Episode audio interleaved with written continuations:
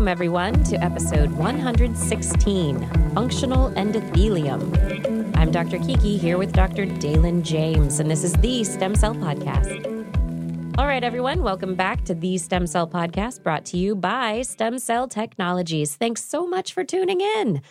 Dalen, how's it going over there? I'm feeling great. And I just saw a paper today that I'm going to share with the whole world.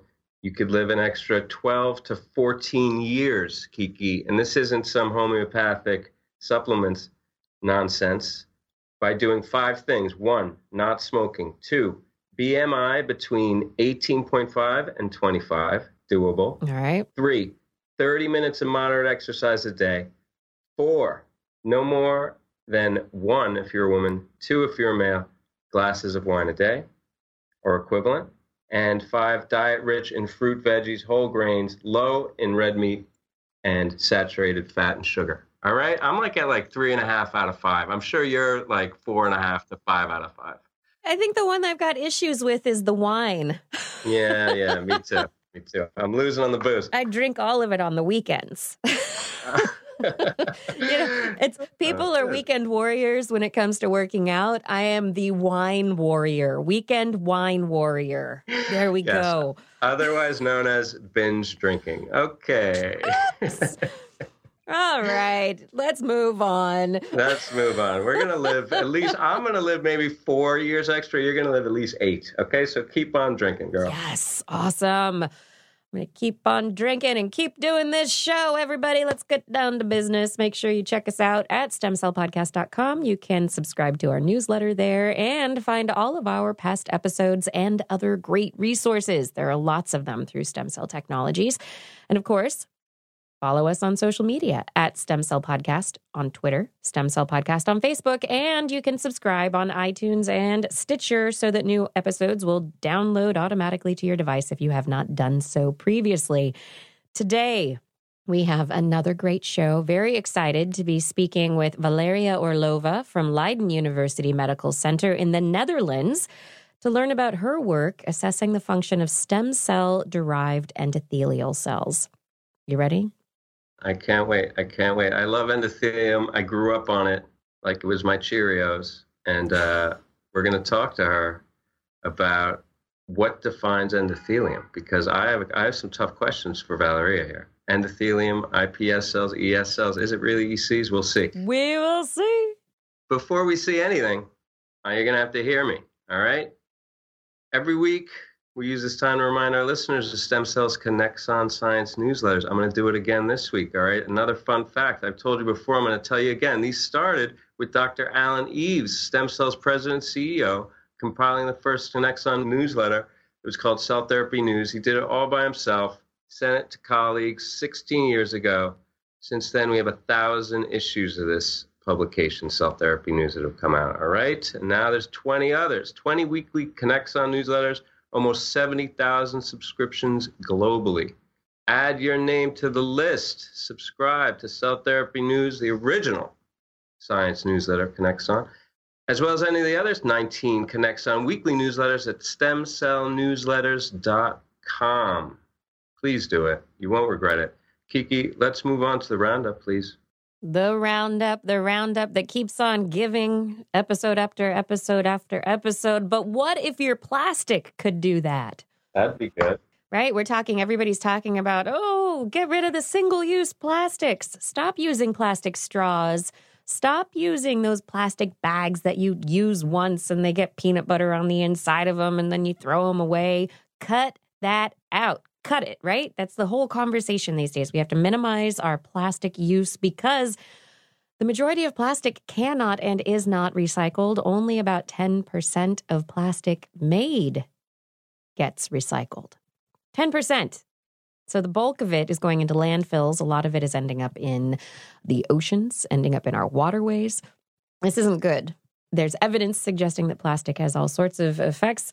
I mean, the jury is still out on the health effects of plastics in the environment, but there's evidence suggesting it's not great. However, a study in Science from this last week finds that some researchers who have been working on this issue of making more easily recyclable plastic, these researchers Jianbo Zhu and his colleagues at Colorado State University in Fort Collins have been developing a plastic using a new molecular conformation, a, an organic ringed molecule monomer that can link together at room temperature to create very stable and rigid polymer chains. And that's one of the issues. Previous conformations of these plastics have been too soft for most uses that plastics are made for.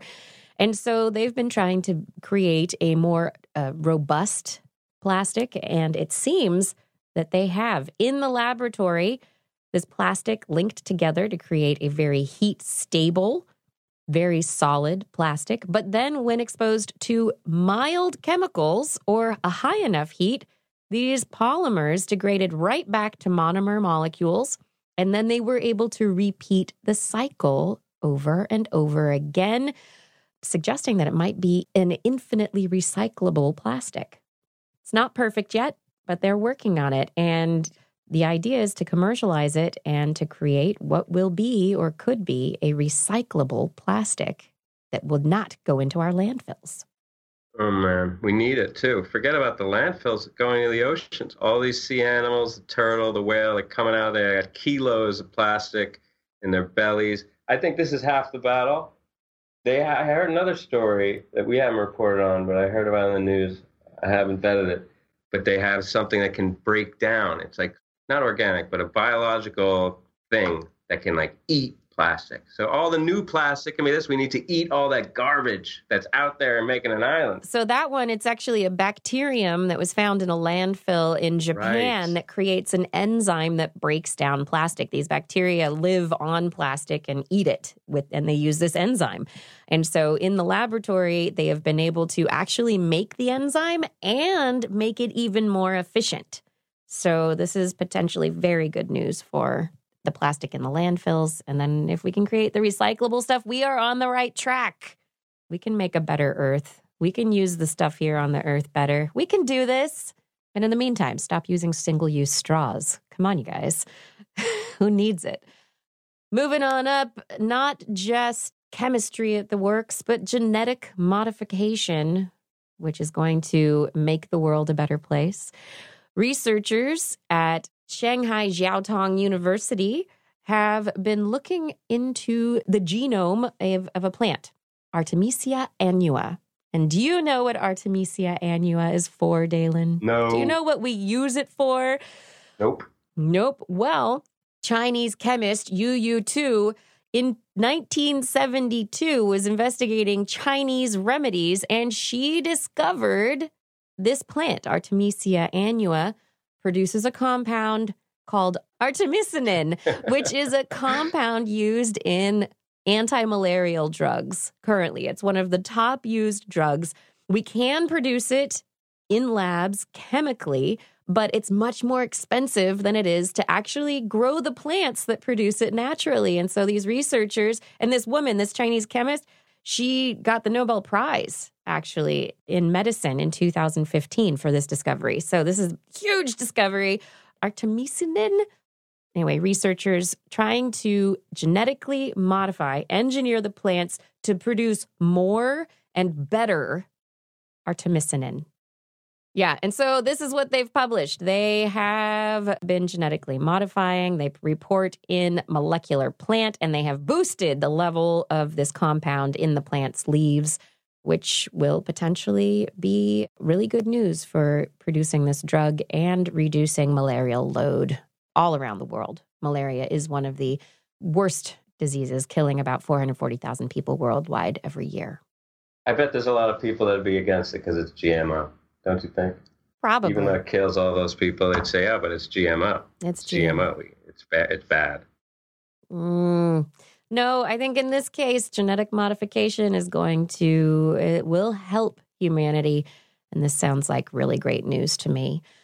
More great news: researchers have created a new antimicrobial coating that can go on the walls in hospitals and other places where superbugs, where bacteria that are resistant to all sorts of antibiotics like to live.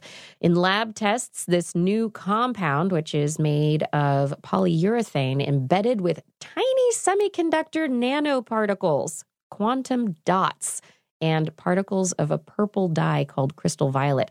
Together, when the quantum dots absorb light, so basically you turn on the lights in a room, the paint, this, this covering, this wall covering, the quantum dots in it will absorb the light and transfer that energy to the dye, and the dye releases a reactive oxygen molecule that kills molecules. so basically, any microbe, any bacteria that would be sitting on this compound on the walls of a clean room at NASA or in a surgical room, a surgical chamber in a hospital, turn on the lights and the bacteria will be zapped. And in lab tests, it killed 99.97% of MRSA, the strain of Staphylococcus aureus that's resistant to methicillin and other antibiotics, and 99.85% of a multi drug resistant strain of E. coli and they were using lots and lots and lots higher concentrations of microbes that are typically found in hospitals, suggesting that this is a very effective coating. And why aren't we using it yet? I'll tell you why, because then you breed a whole new species of super staff MRSA that can walk and bite your head off. That's how. That's right. They're coming to get you. There's nothing we can do. Oh, we got to learn. Up. We got to learn how to live with them. We got to stop fighting, learn to live with them. Finally, I love the bird news. And this story came up a couple of weeks ago, the March 28th Journal of the Royal Society interface, and then another study in Current Biology talking about a molecule in the eye of the birds. One of the studies looked at zebra finches, the other looked at European robins.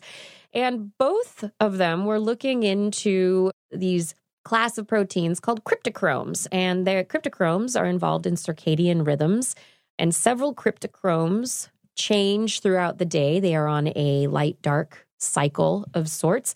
And some of these proteins are thought to react to the Earth's magnetic fields. And so that's what the researchers were looking for. They found a couple of cryptochromes, cryptochrome 1 and 2, that follow a circadian rhythm, rising and falling over the day. But Another one, cryptochrome 4, did not. Its levels remained constant over a 24 hour cycle. But in European robins, this cryptochrome 4 had higher levels during the migratory season. And the researchers in that study found cryptochrome 4 in an area of the robin's retina that receives a lot of light, suggesting that it could help in acting as a compass. The cryptochrome 4 is not proven yet. They need to actually show the interaction with a magnetic field but they do show that this could potentially help and they it would show up in the bird's vision as light and dark patches that would correspond to the magnetic fields around our earth part of that, that i love is like how it would manifest like the magnetism would be light or dark and yeah. it makes me feel like, oh man, it'd be so awesome if you were like an x-man and you could reactivate that. And then, then, it, then I come around to them like, but that would really be the most useless superpower on Earth. Would there be any use for magnetism? I can see magnetic fields. And everybody be like, oh, that's awesome. So you what? have magnets on your refrigerator. Yes, I do. you got me. Oh. Yeah, but I think I think the thing, the story here that's really exciting are these researchers who are just funneling down in this scientific inquiry to find out how birds respond. What is the mechanism that birds use to respond to magnetic fields? We know that magnetic fields are important for their navigation and their migration, but we've never really understood how they do it. It used to be, oh, they've got magnetic particles in their beak, like there are little mm. chunks of iron in their beak. And then it was like, oh, no, there's chunks of iron in the brain cells. No, there's not. Oh, there's chunks of iron in their eye. No, there's not you know, it's been this digging down, digging down, digging down over several decades. Now coming into these, you know, light sensing, circadian rhythm related proteins. I don't know. I think it just makes the story that much more interesting. It is. It's a good story about the evolution of hypothesis. Science yes. in, in front of your face, right? Science in your eye. All right, Dalen, Yeah. that does it for me. What's going on in your stem cell world? I got not science in your eye necessarily, because who wants that? I got science for your brain, though. How about that? We got a lot of brain stories, because, you know. I love it. everything that gets funded is neural. All right, is that my bitterness talking? Neural does actually get funded a crap load by the NIH, maybe disproportionately. That's why I'm going to tell you three stories about neural, because that's what you like, clearly, America. All right, this first one, bitterness put aside. We're going to talk about ECs today, so I guess I should get excited. Get Uh, excited. but first, the brain. First, the brains. This is a cool kind of biotech story. It's in Stem Cell Reports from Clive Svedenson's group. It's a story about using iPS derived neural progenitor cells as kind of a vehicle for therapeutic delivery. So, you know, neurodegenerative disease oftentimes has its basis in cellular dysfunction. The, this, the niche is all screwed up, who knows? But at the end of the day, you know, having a therapeutic delivery directly within the brain could address neurodegenerative disease or it could address like maybe cancer if you want to target glioblastoma, for example, or, uh, you know, other kind of MS. There's a whole host of pathology that you might address, as well as like things that maybe you can't deliver to the brain because of blood-brain barrier, you know, that typically you would go systemically, but they can't get across the blood-brain barrier. So here's an idea for direct delivery, and in this case, the proof of principle was using this inducible mechanism for delivering glial cell line derived neurotrophic factor. Okay, so this molecule, GDNF, it's been shown to provide benefits to Parkinsonian patients, and it's also actually in clinical trial for ALS right now. But the thing is, with the idea of direct delivery of this trophic factor GDNF, or any factor for that matter, is that it's difficult to adjust the dose or to stop the delivery. Uh, and we learned a valuable lesson, I think, from early trials looking at dopaminergic neurons that are injected into the brain, and you have a kind of overstimulation.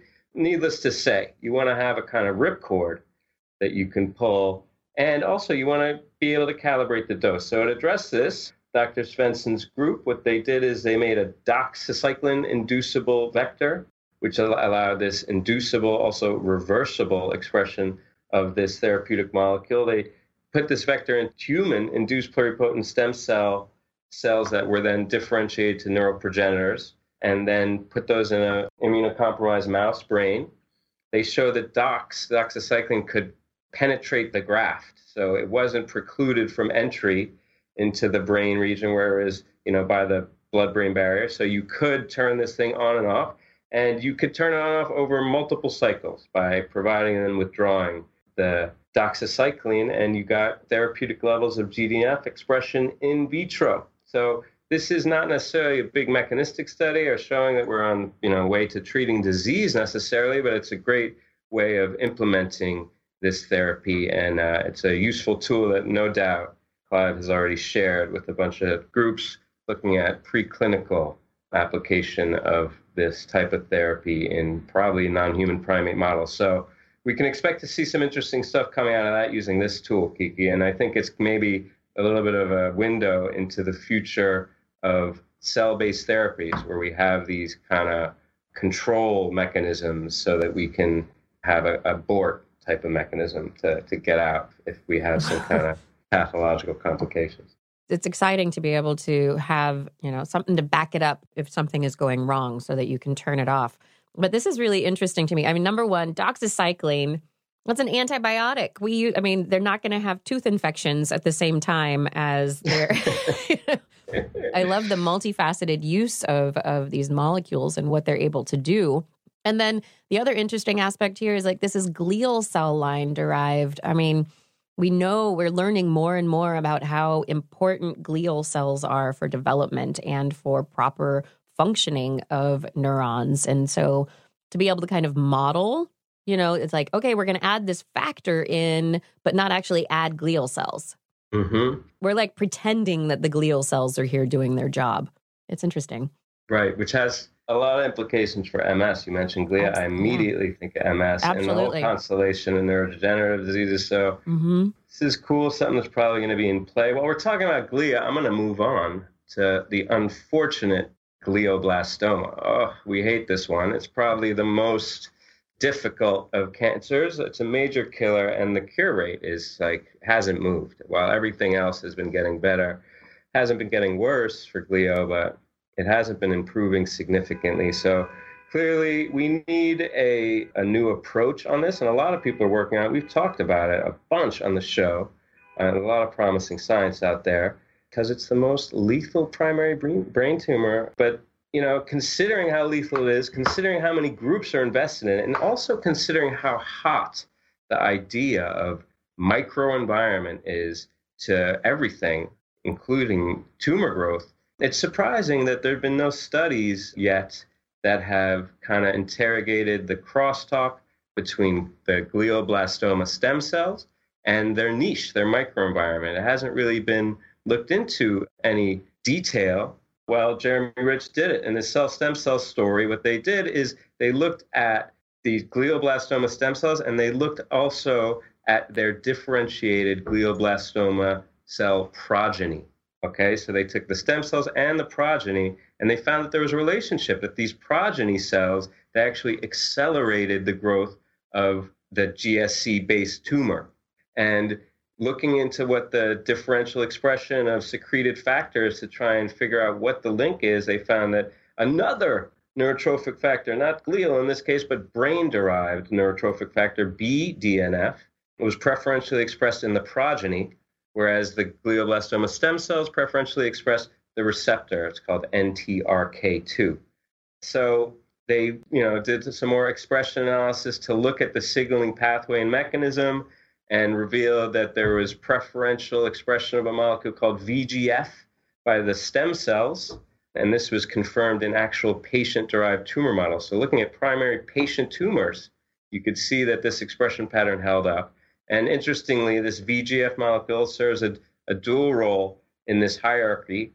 It promotes survival and stemness of the stem cell, but it also supports survival of the progeny and makes the progeny secrete BDNF, which then feeds back and causes stemness and growth of the stem cell. So collectively, this uh, study shows that the progeny of the glioblastoma stem cells cooperate with the stem cells themselves through this BDNF, NTRK2, VGF, paracrine signaling axis, and all of this together promotes tumor growth and survival. So it gives us a target if we can disrupt at any stage of this, yeah, or separate or insulate these cells from each other somehow, or target one or the other, that maybe we can disrupt tumor growth and finally make some headway on glio. Goodness sake. That would be amazing. That would be needed. Yeah. I mean, being able to characterize this pathway specifically is one of the first steps. And then, yeah, get in there at these targets and and just block it. Block it. Kill it. Get it. Yeah, kill it. get rid of Without it. Without killing the patient.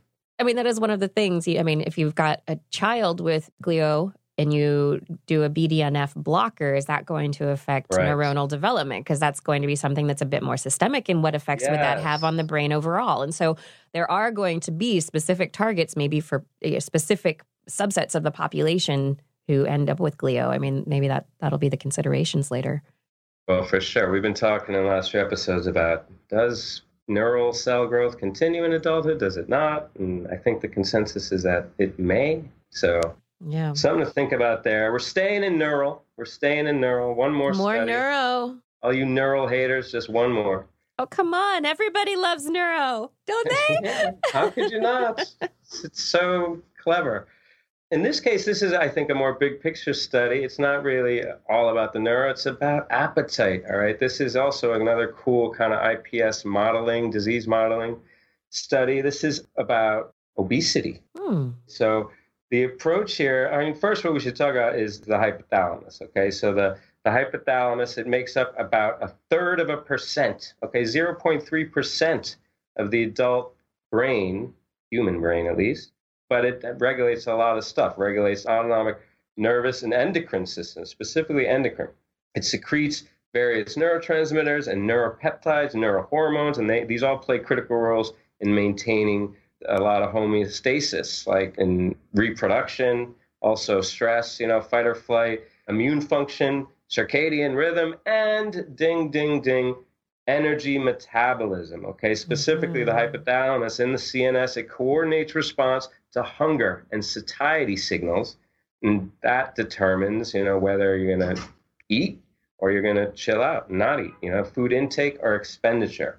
So the idea here is it's let's see what goes on in, in the hypothalamic neurons that may be linked to, uh, in this case, obesity. But of course, there's very limited availability of human hypothalamic neurons. And this, of course, hampers the understanding or investigation of this mechanism. To address this, this is uh, Dhruv Sarin's group in Cell Stem Cell, just recently came out. They generated human induced pluripotent stem cells from different patients that were classified as either normal body mass index or super obese. Okay, normal being less than 25, super obese being more than 50 BMI. And this is a big part of the story that I think a lot of neural diff people and neural stem cell people are going to be paying attention to is they created a pretty elaborate and reliable method for making hypothalamic like neurons out of induced pluripotent stem cells.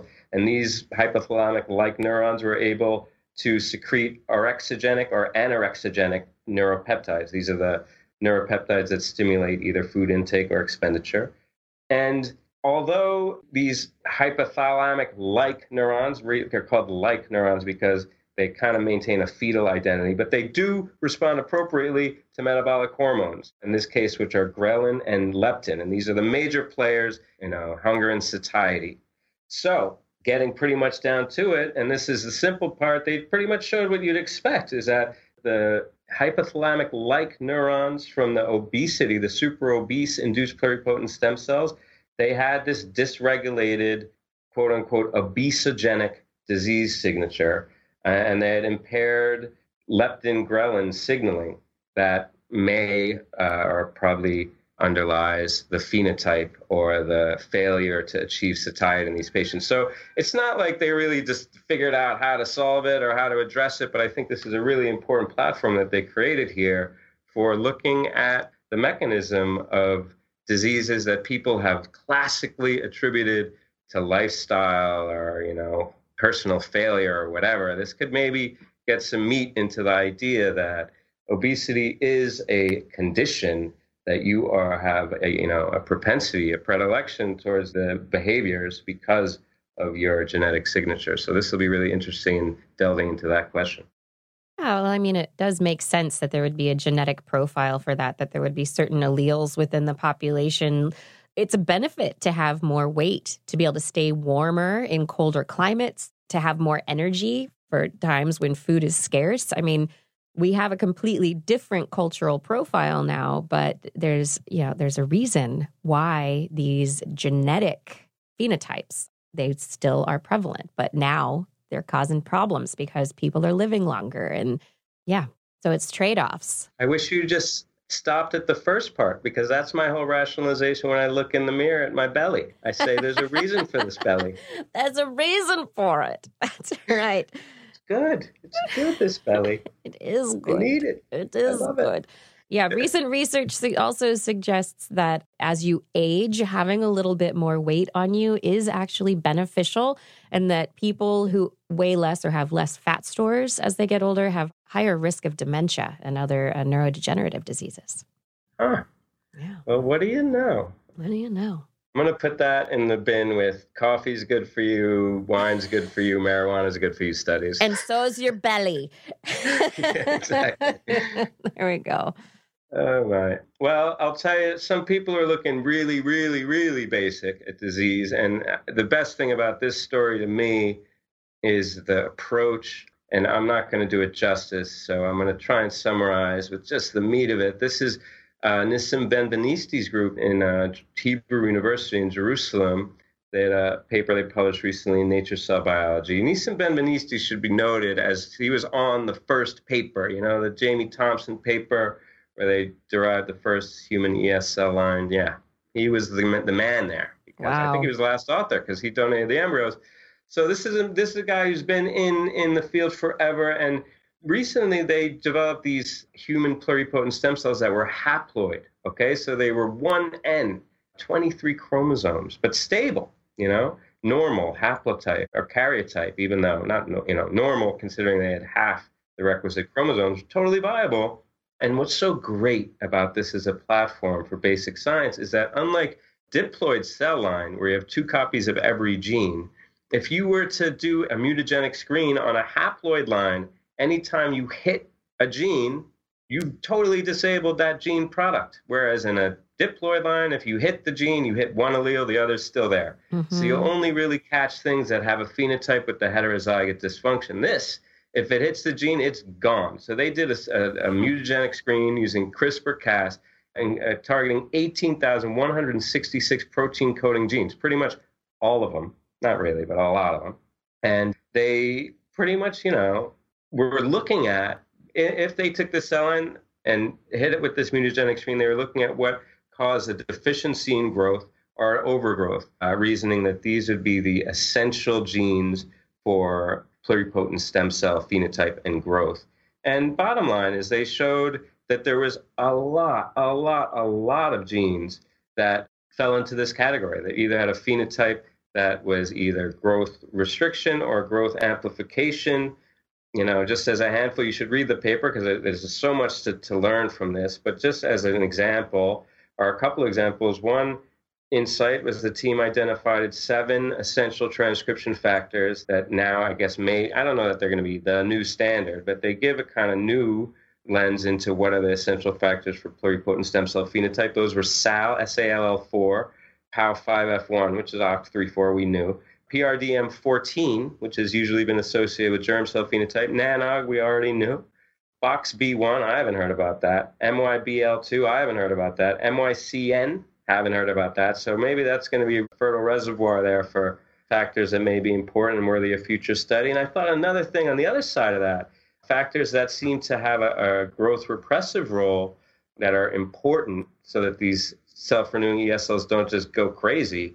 Among 14 distinct P53 target pathways, they found a lot of uh, growth restricting genes that seem to be in the IGF-1 mTOR axis. Okay, so PI3 kinase AKT signaling, which is a major, major liability for cancer and oncogenesis, seems to be really restricted in ES cells in maintaining a quote unquote normal non growth aberrant phenotype. So clearly there's a link there between the teratomas we see from ES cells when they go wild or the oncogenic potential, to say the least, in ES cells that we really got to make sure that all these IGF mTOR signaling pathway components are intact if we're ever going to use these cells for therapy or we risk introducing neoplasia. So mm-hmm. a nice basic study from Nissim he's probably in line for the Nobel Prize. I hope he gets it. Yeah. So the basics of this study are really, I, I think, what's the the important part is like being able to really really know which are the genes that are responsible and know when you're dealing with these pluripotent stem cells and potentially creating a cell mass that'll be transplanted into a person what is going to you know do you have the right growth restricting genes there? But the second thing that's probably not covered here, though, is you know the epigenetic factor or then you know when you have a diploid cell you've got the imprinting where like one of the chromosomes you know the gene is turned off one is turned on which is the one that is turned on and which is turned off and so there are definitely differential factors at play when you're talking about the full complement in a diploid cell that's you know expressing a phenotype but i think this is good for getting at the basics of what are the genes and what do we need to be looking at? You're like, oh, let me yes. think about that. let me take that in. Yes. Take it in. Yeah. I concur. I concur. And have you finished your roundup? Is that what you got? That's it. That's all I got for you. I'm deep in thought, and I think we've made a change for the future of mankind, Kiki. Not me. That's right. Somebody. Other scientists out there have they're changing the future of mankind. That's what they're working on, and that's what we're talking about right now. But it is about time for us to get to our interview. But before we get to the interview, Stem Cell Technologies would like you to know about the specialized cell culture and differentiation medium required to maintain and validate their commercially available iPS cell lines. The StemDiff Trilineage Differentiation Kit provides a simple culture assay to functionally validate the ability of new or established human ES and iPS cell lines to differentiate to the three germ layers mesoderm, endoderm, and ectoderm. To learn more about stem cells trilineage differentiation kit, visit www.stemcell.com trilineage. That's stemcell.com slash trilineage. All right, so now into our interview. Our guest today is Dr. Valeria Orlova, principal investigator at the Leiden University Medical Center, her lab uses stem cells to study the blood vessels and vasculature, and she's joining us today to talk about her work and latest findings. Dr. Orlova, thank you for joining us and welcome to the Stem Cell Podcast. Thank you for having me here. It's a pleasure to be on this podcast. It's great to have you here. I know we've got a big time difference. You're in the Netherlands, we are spread out across the United States. This is the international episode that we're working on today. We were having a nice conversation before we hit the record button. Can you tell us a little bit and our audience a little bit about your path into studying pluripotent stem cells and what your lab focuses on specifically now? So, basically, in my group, we use uh, human induced pluripotent stem cells to create in vitro models of uh, vascular diseases. And the main reason we use uh, human induced pluripotent stem cells is because uh, we can derive not only endothelial cells, pericytes, and vascular smooth muscle cells, so the cells which actually make the blood vessel, but we can also derive all other cell types relevant uh, for vascular disease, such as inflammatory cells and uh, tissue specific cells, such as cardiomyocytes or brain cells, for instance. So, Valeria, you know, we talk a lot in our roundup our every episode we have a roundup of the current events and new stories in the literature. And recently, in the last you know year, pretty much, we're getting a lot of stories about one this kind of 3D architecture of differentiation, the organoid, and how we can get closer to like organ specific function by creating mm-hmm. these 3D organoids. But now, more recently, the major investment and import seems to be placed in in the vascularization of these organoids. So you need to have vessels both to get to large size. But it seems to me that like the function there is really generic, just to have the plumbing there so that you can get to bigger tissue. Is that really the focus of your lab? Is getting vessels kind of as a conduit for blood flow or for feeding these larger organoids? Or are you looking more nuanced into uh, the specific function of endothelium in different contexts? Indeed. So I must say, yeah, of course, in terms of uh, uh, vascularization of engineered uh, tissue constructs, endothelial cells and uh, play extremely important role because they need to deliver all the oxygen and nutrients once these tissues are growing larger.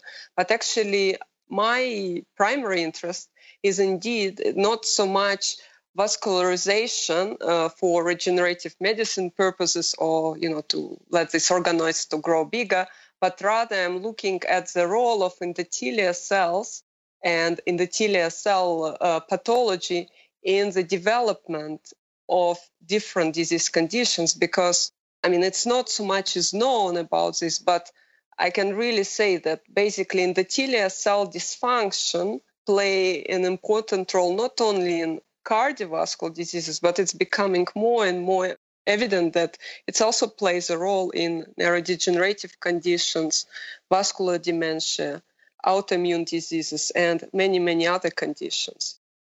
So we are focusing on endothelial cells with the main idea we want to understand better the all the pathologies which are underlying development of all these different diseases.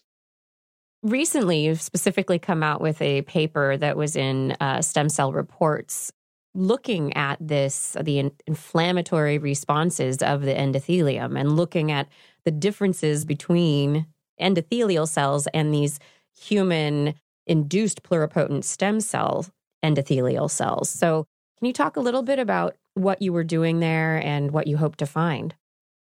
Basically, two major, one of the most important features of endothelial cells is uh, that they basically they serve as a selective barrier for, let's say, our inflammatory cells.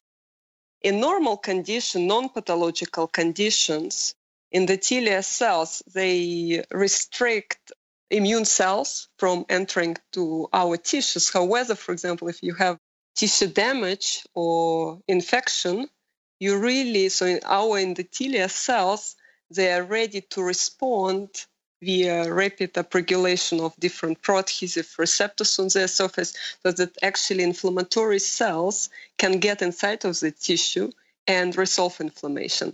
And that's why we were very, very much interested to see how these inflammatory responses, and on one hand, so it's basically decreasing endothelial barrier function, increasing endothelial cell permeability, and also increasing expression of these proadhesive receptors on their surface are different in iPS derived endothelial cells compared to primary endothelial cells. Yeah, and so this was critical. You know, as a guy who's focused mm-hmm. Particularly on endothelial cell differentiation of ES cells myself, I was really glad someone finally came around to doing a rigorous study about this. And I know you, the, the conclusions are more nuanced and that they're similar they have endothelial mm-hmm. function to, that's similar to primary ECs, but the real takeaway for me was the I don't know you'd call them deficiencies, but at the very least major differences in terms of the inflammatory responsiveness of the ES cell derived ECs or IPS derived mm-hmm. ECs, and it raises the question kind of are these ECs really ECs? What is would you say the new definition of IPS derived ECs that your uh, paper points towards in terms of their utility as well as their limitations? I must say, indeed, uh, still, if we look, for example, at the barrier function, so in a way, we found that IPS derived endothelial cells do have comparable barrier function, but also organization of these uh, junctional complexes similar to primary ECs. And they do respond to some barrier disrupting factors, such as, for example, thrombin, also not as strongly as primary ECs. However, what we also found that in terms of inflammatory responses, even though we were able to increase upregulation of, of some proadhesive uh, receptors on their surface, such as like E-selectin or ICAM1, expression of some other adhesive receptors, such as VCAM1, was uh, not as evident as in primary endothelial cells. What I think that indeed the endothelial cells we're making at this moment from IPS derived cells, even though they can be used to model some inflammatory response, but they don't respond exactly the same as primary endothelial cells. However, uh, here I must say I can add because, of course, we do have some ongoing work where we think we can, so some preliminary evidence that we think we can train, uh, I can say, our IPS derived endothelial cells to have a bit better inflammatory responses, stronger inflammatory responses. At the end of your paper you sum up and you say that you've got this you know really good comprehensive characterization and but you also say that you've got this the inflammatory responses that it's really consistent between these various lines of induced pluripotent derived embryonic endothelial cells. You know the different lines you can have a, a benchmark for i guess this would work for research and modeling but you're still it's still not getting at the exact level of what's going on in the natural cells. I agree because basically what we also know, and I think uh, the entire field uh, is more or less uh, has the same opinion about IPS derived endothelial cells, is that if anything, the cells we are deriving now they have more arterial-like phenotype so that they and actually this is not uh, the vascular bed where basically inflammation happens because normally upon inflammation so capillary cease or venulus do respond so the question can we actually make better venula-like endothelial cells from iPS cells. But on the other hand, uh, still some receptors uh, we showed that they were upregulated, such as ICAM1, and we actually we did, of course, in the stem cell report uh, paper study um, with um, leukocyte cell line, but recently we also confirmed same results with the primary peripheral blood derived monocytes as well as ips derived monocytes. We still we basically we know that we can use this ips derived disease to model endothelial leukocyte interactions in vitro.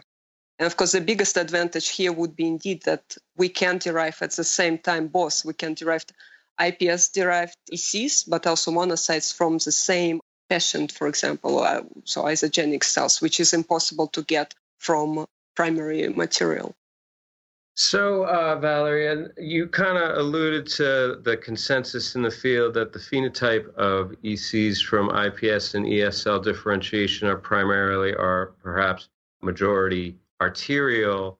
Along those same lines, and kind of underlying the questions regarding the differential barrier function, you know, it's been noted that amongst the vascular beds in an adult or postnatally, that there's an organ specific vascular function or mm-hmm. specificity. Mm-hmm. Do you think that in these ES cell cultures that we're all working with and getting ECs, endothelial cells, by this generic moniker, that perhaps we're maybe representing a lot of different EC subtypes from different potentially organ specific endothelial subtypes, and that may account for the range of barrier function that you see in an ES differentiation culture? I mean, we know that the blood brain barrier ECs should have very different barrier function than, say, mm-hmm. the liver. So if you had both of those kind of organ subtypes in a diff, would you expect to see both differential EC barrier function on the kind of cell, single cell resolution?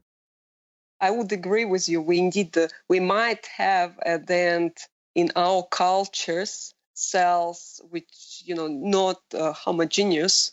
And in this case, it would be very interesting to look at a single cell resolution. So, for example, either using single cell sequencing, whether indeed in the endothelial cells we are differentiating using this, for example, common mesoderm induction protocol, whether we're ending still having uh, different subtypes in these cultures. But today but, you haven't really looked into that because I know on your lab webpage, because I'm very interested in your work, uh, that you kind of hint at the that you're kind of able to glean some different EC subtypes within your ES cell cultures without giving away the farm maybe you could tell us is that true? Do you have definitions that uh, identify different organ subtypes within the differentiation? We do have in, indeed ongoing uh, studies where we are trying to differentiate endothelial cells from different subtypes of mesoderm and uh, for this for now i must say we only looked at uh, whole uh, bulk RNA-seq. We're also trying at this moment to do some single cell RNA-seq from of these endothelial cells coming from different subtypes, but we haven't done any uh, functional assessment of the cell. So this is something we are basically once we have the transcriptome data, we want to look indeed whether these functional responses, whether they will be different among different endothelial cells differentiated from different mesoderm subtypes. So stepping back a little bit and taking a, I guess, a broader view. I mean, people talk you mentioned already that an inflammation is responsible for many disorders, or at least implicated in many disorders throughout the body. And coming from what Daylon is talking about, there seems as though there would be varied and differential inflammatory responses and different molecules potentially involved in these disorders in different parts of the body. But at the same time, is inflammation, I mean, the endothelium, inflammation, this is huge. People are changing their diets so they can reduce their inflammation. They're popping pills every day to reduce inflammation. You know, what are the big challenges that are still to be gotten past in your work? I can say that, you know, basically on uh, myocardial infarctions, all relevant with heart health.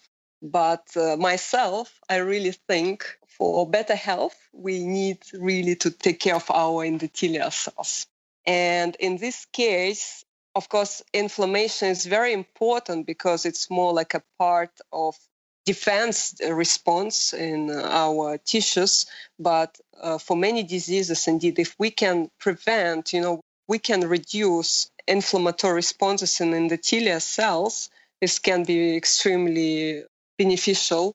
And uh, something I, I must say, I'm really fascinated. I, that's why I also work a bit on the blood brain barrier because um, it's becoming more and more accepted that indeed the endothelial cell dysfunction might play also enormous role in neurodegeneration but at the same time i also think it might even play extremely enormous role in uh, basically uh, development of uh, intelligence because when we think about blood brain barrier and different organisms so actually sharks they don't have endothelial cell lining in their vessels in the brain.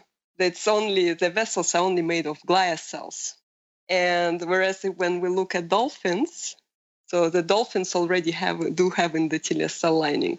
So it might be that endothelial cell lining is extremely important for better insulation of all these, you know, parenchyma cells in the brain, and uh, that maybe also to promote better connections between uh, like interneurons so I really think, you know, maybe in the future we can also make a bet, uh, like a smarter, and of course initially mouse, uh-huh. but then maybe hopefully we can also make a smarter human by making better endothelial cells.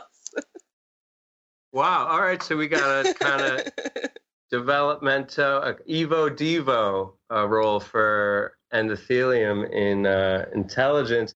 We talked a bit the role of endothelium in disease pathology, fibrosis. Mm-hmm. One of the things I think that most people who work with endothelium in, in the ES cell field will probably agree on is that it's a real challenge to get the endothelium to stay endothelium, that they very readily undergo this endothelial mesenchymal transition that a lot of people think may underlie the pathology of fibrosis is endothelial cells transitioning to these fibroblasts and mm-hmm. you know creating these fibrotic masses in disease in diseased organs. So do you think that and of course I'm sure that you could exploit that to model this kind of pathology, but in the near term, in terms of using endothelium to recapitulate endothelial function, make vessels and stay vessels, what are the challenges to getting these cells to work, to stay endothelial?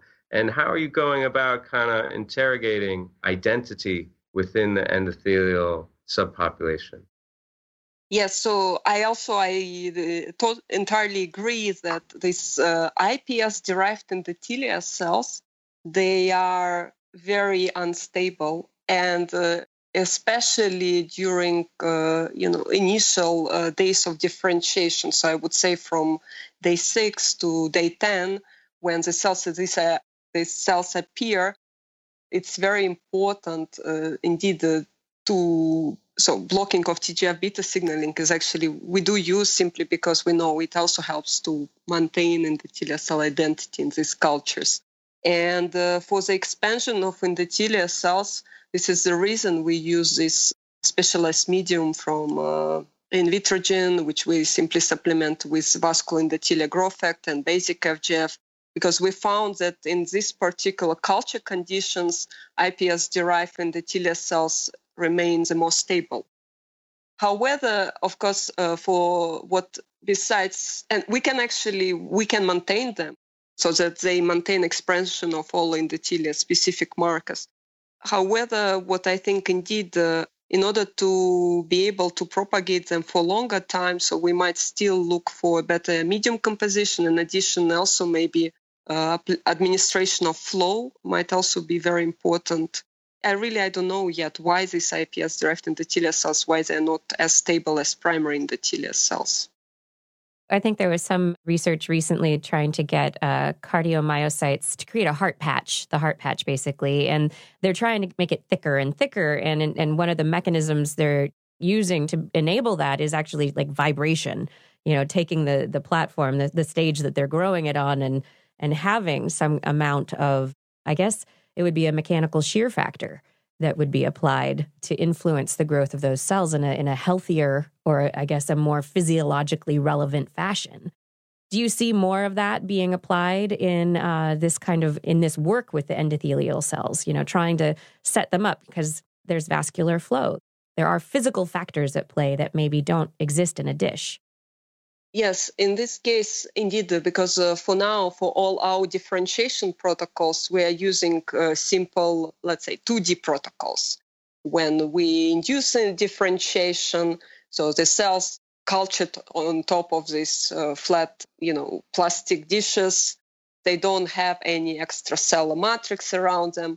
So, and this is also the reason. So, when we differentiate our endothelial cells, we can isolate them. But of course, for functional models, we are now trying to move away from 2D culture towards 3D culture, where we can actually make hollow tubular-like structures inside of hydrogel that we can, for example, also start continuously perfusing with medium so that they can also have a certain flow going through these tubes. And we hope uh, by this we can indeed improve uh, phenotype in these endothelial cells, but also maybe make them more mature and even maybe a bit more stable in the future. Yeah, I mean, I'm really fascinated by this just as an idea, what Kiki brought up and you addressed right there is this idea of endothelium kind of is defined fundamentally by 3D criteria. You know, its mm-hmm. birthplace is 3D. It's this hypoxic, you know, 3D organ environment where there's an impetus to form these vascular tubules and distribute metabolites and oxygen, etc. So I know it's maybe not safe to go directly into humans, but I'm just surprised that we haven't arrived at an in vivo assay that is maybe superior to any other in vitro qualification of ECs, being that that's where the cells really live.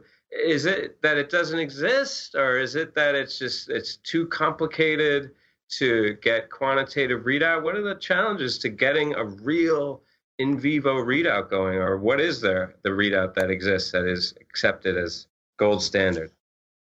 I would say for now, we do have an in vivo readout, is, and which is in a way considered as a gold standard. Is uh, this is so-called matrigel uh, plug assay, where we simply mix endothelial cells with the stroma cells, and then we can transplant them subcutaneously into the mice. And indeed, the, the idea that through endothelial cells, they should be able to make perfused blood vessels inside of these matrigel plugs. However, from our experience, we know that still there is, because, yeah, since we're using non defined matrix like matrigel, there is also high batch to batch variation. So often, uh, before we do this assay, we have to test uh, the ECM components as well as stroma cells might also affect the performance of the cells in, in these matrigel plug assays. And uh, that's why uh, we also were trying to define more robust in vitro models where we can really, we hope that they will help us to address the question whether the endothelial cells we are deriving from induced pluripotent stem cells, whether they are true endothelial cells or not. Sounds like there is a lot of work still to do. People are working on the organoids, the mini brains, the, you know, multicellular complexes and these implants like you're talking about. I mean, are we going to get there? What is the progress like? Are we going to get to the point where we're going to be like, "Hey, here's a big bunch of muscle cell. We're going to fix that damaged tissue." Are we getting there? I think uh, we are partially getting there, especially now taking in uh, yeah all this, the recent publication from Fred Gage lab about va- functional vascularized brain organoids. It's fascinating. And indeed, uh, I think now with the work we do with the cardiac microtissues, where we simply mix cardiomyocytes with endothelial cells, we also, in principle, we haven't, I must say, tried to transplant them. This would be one of the way to see, indeed, uh, whether upon transplantation uh, we can get a perfused uh, vasculature inside of these uh, microtissues. I also think indeed having some other cellular components around endothelial cells might really help in terms of might stabilize, you know, the vessels because even cardiomyocytes they are known to secrete a lot of pro-angiogenic factors that also support in the endothelial cell survival. Maybe we need more cells, different cells. Is there a place to lessons to be learned from the angiogenic factors in tumors, you know, tumors that promote their own blood vasculature, right? Yeah, this is something I must say we are looking at simply because what we also know, for example, when we make 3D constructs, we, even though we, of course, we can get more, let's say, vascular like structures in these constructs, However, for example, pericytes that we also incorporate into these constructs, they don't look, they don't have exactly the same morphology as in uh, primary vessels. So what we're looking at tumors and tumor vessels, and we're trying to understand which factors they secrete, so that maybe we can either add these factors or block them to improve, let's say, maturation of our blood vessels in vitro. Wow. All right. So that's we've run in the gamut. Tumor, cancer, regenerative. We had a little bit of evolution, intelligence. so you're doing it all. Dr. Orlova, it's very impressive. Congratulations on this publication, Stem Cell Reports. And uh, Kiki, we got finale going out with the final question for Dr. Orlova. What's it going to be? the end of our interviews on the show now, we ask one of three questions to our guests, and these are intended to stimulate conversation about the real lives of scientists to provide, you know, advice, encouragement, reassurance to younger career uh, scientists at an earlier stage of their career about the future that they may be uh, embarking upon. But for you, I would love to know if you hadn't chosen science as a career, you're so interested in so many different factors. If you hadn't chosen science as a career, what else would you have done and why?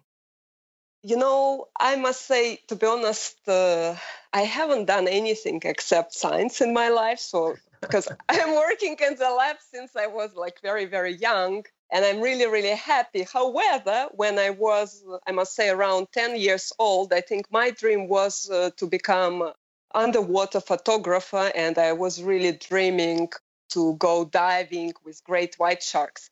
So it still would be science, but then maybe not uh, medical research, but rather something like marine biology. Now it's my hobby. So underwater photography. So like, uh, even though no sharks diving. Just sharks. sharks. Oh my gosh. my, I don't think I've ever heard that before. Someone saying my hobby it's diving for sharks. You know. Even wow. science, uh, science remains my major hobby, and it's my major interest in this life. And I, to be honest, yeah, all other hobbies they come and go, and science stays. Well, listen, I think it's for the best. If you had not been a scientist, you would have been eaten by sharks. sharks. All right. Well, that's um one of the coolest, I think, would have beens that we've heard so far. So, congratulations. And thank you so much for joining us today. It was just great getting the chance to speak with you today, Dr. Orlova. Yeah, thank you very much. And uh, thanks uh, a lot for this podcast. It's also, I'm really enjoying listening to it. Thank you. Everyone else out there, thank you so much for joining us and listening to this episode of the Stem Cell Podcast. We hope you enjoyed it. Please be sure to send us your thoughts and questions on Twitter at Stem Cell Podcast or email info at stemcellpodcast.com. Don't forget to take our survey at stemcellpodcast.com and be sure to tune in for our next episode.